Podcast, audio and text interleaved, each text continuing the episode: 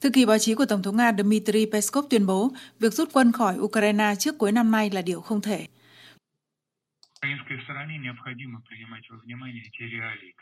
Phía Ukraine cần tính đến những thực tế đã phát triển trong suốt thời gian qua. Những thực tế này là kết quả của đường lối chính sách mà giới lãnh đạo Ukraine và chế độ Ukraine hiện tại đã theo đuổi trong 15, thậm chí 20 năm qua.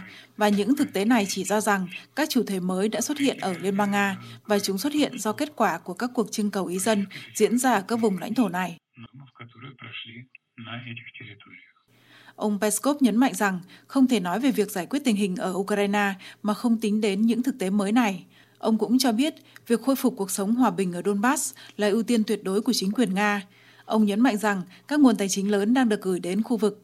Điều này được kiểm soát chặt chẽ bởi tất cả các bộ phận chịu trách nhiệm khôi phục Donbass. Thư ký báo chí của Tổng thống Nga đã cho biết như vậy khi bình luận về ba bước hướng tới hòa bình do Tổng thống Ukraine Volodymyr Zelensky đề xuất – Ông coi đề xuất này là ba bước để tiếp tục chiến sự. Trước đó, nhà lãnh đạo Ukraine đã kêu gọi các nước nhóm G7 ủng hộ giải pháp hòa bình cho nước này, trong đó có việc Nga phải rút quân từ Giáng sinh năm nay. Ông đề xuất tổ chức một hội nghị thượng đỉnh hòa bình toàn cầu để thảo luận về kế hoạch hòa bình 10 điểm do Kiev soạn thảo.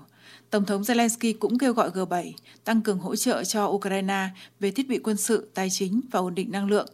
Ông kêu gọi các nước cung cấp thêm cho Kiev khoảng 2 tỷ mét khối khí đốt để vượt qua mùa đông năm nay. Trong cuộc điện đàm với Tổng thống Mỹ Joe Biden vào ngày 11 tháng 12, Tổng thống Zelensky nói rằng 50% cơ sở hạ tầng năng lượng ở Ukraine đã bị phá hủy.